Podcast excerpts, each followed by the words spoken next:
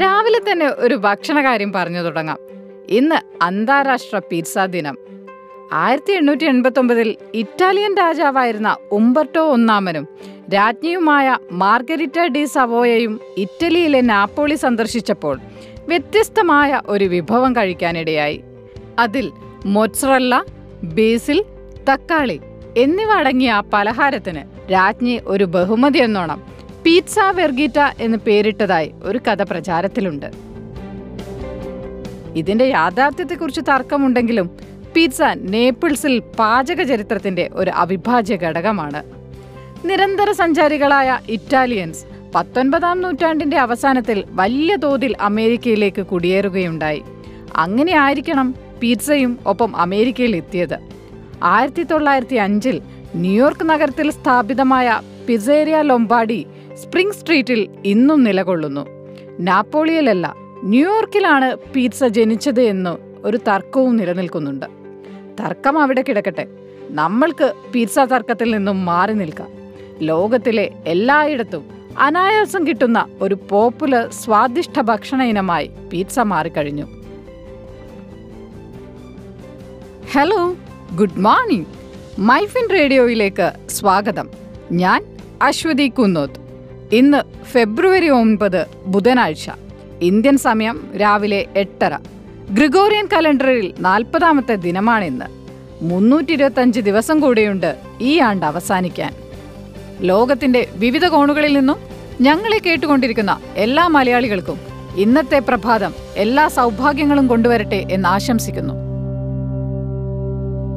നിങ്ങൾ കേട്ടുകൊണ്ടിരിക്കുന്നത് MyFin radio. നമസ്കാരം. പ്രതിദിന വിപണി അവലോകനത്തിലേക്ക് സ്വാഗതം. ഞാൻ Aswathy Uthaman welcome to daily market watch. പണനയ തീരുമാനം നിർണായകം. ഓഹരി വിപണി ഇന്നും അനിശ്ചിതത്വത്തിൽ തുടരാനാണ് സാധ്യത. റിസർവ് ബാങ്കിന്റെ പണനയത്തിനായി കാത്തിരിക്കുകയാണ് വ്യാപാരികൾ. പലിശ നിരക്ക് ഉയരുമോ താഴുമോ എന്ന ആകാംക്ഷയിലാണ് എല്ലാവരും. തുടക്കത്തിൽ നഷ്ടത്തിലായിരുന്നെങ്കിലും ഇന്നലെ വിപണി ചെറിയ നേട്ടത്തോടെയാണ് അവസാനിച്ചത്. ബജറ്റിന് ശേഷം എല്ലാ ദിവസവും വിപണി ചാഞ്ചാട്ടത്തിലായിരുന്നു. പണനയ തീരുമാനം വരുന്നതുവരെയും ഈ അനിശ്ചിതത്വം തുടർന്നേക്കാം. ആഗോള വിപണിയിൽ നിന്നുള്ള സൂചനകളും അത്ര നല്ലതല്ല. അതിനാൽ കരുതലോടെയുള്ള വ്യാപാരമാണ് ഈ സമയത്ത് അഭികാമ്യം.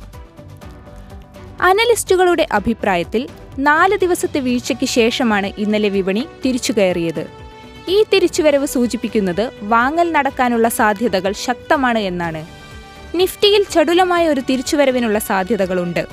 ബുള്ളുകൾക്ക് മേൽക്കൈ ലഭിക്കണമെങ്കിൽ പ്രതിരോധ നിലയായ പതിനേഴായിരത്തി മുന്നൂറ്റി മുപ്പതിനും പതിനേഴായിരത്തി മുന്നൂറ്റി അൻപതിനും മുകളിലേക്കൊരു സമ്മർദ്ദമുണ്ടാകണം. ഈ നീക്കം വിപണിയെ പതിനേഴായിരത്തി അഞ്ഞൂറ് പതിനേഴായിരത്തി അറുന്നൂറ് നിലയിൽ എത്തിച്ചേക്കാം.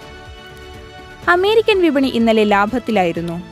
ഡൗ ജോൺസ് ഒന്ന് പോയിന്റ് പൂജ്യം ആറ് ശതമാനവും S and P five hundred പൂജ്യം പോയിന്റ് എട്ട് നാല് ശതമാനവും നാസ്ഡാക്ക് ഒന്ന് പോയിന്റ് രണ്ട് എട്ട് ശതമാനവും ഉയർന്നു. Singapore S T X Nifty ഇന്ന് രാവിലെ ലാഭത്തിലാണ് ആരംഭിച്ചത്. ഇന്നലെ വിദേശ നിക്ഷേപ സ്ഥാപനങ്ങൾ ആയിരത്തി തൊള്ളായിരത്തി അറുപത്തിയേഴ് പോയിന്റ് എട്ട് ഒൻപത് കോടി രൂപയ്ക്കുള്ള ഓഹരികൾ അധിക വിൽപ്പന നടത്തി. എന്നാൽ ആഭ്യന്തര നിക്ഷേപ സ്ഥാപനങ്ങൾ ആയിരത്തി ഒരുന്നൂറ്റി പതിനഞ്ച് കോടി രൂപ വിലയുള്ള ഓഹരികൾ അധിക വാങ്ങൽ നടത്തി. നിങ്ങൾ കേട്ടുകൊണ്ടിരിക്കുന്നത് മൈഫിൻ റേഡിയോ. കമ്പനി ഫലങ്ങൾ.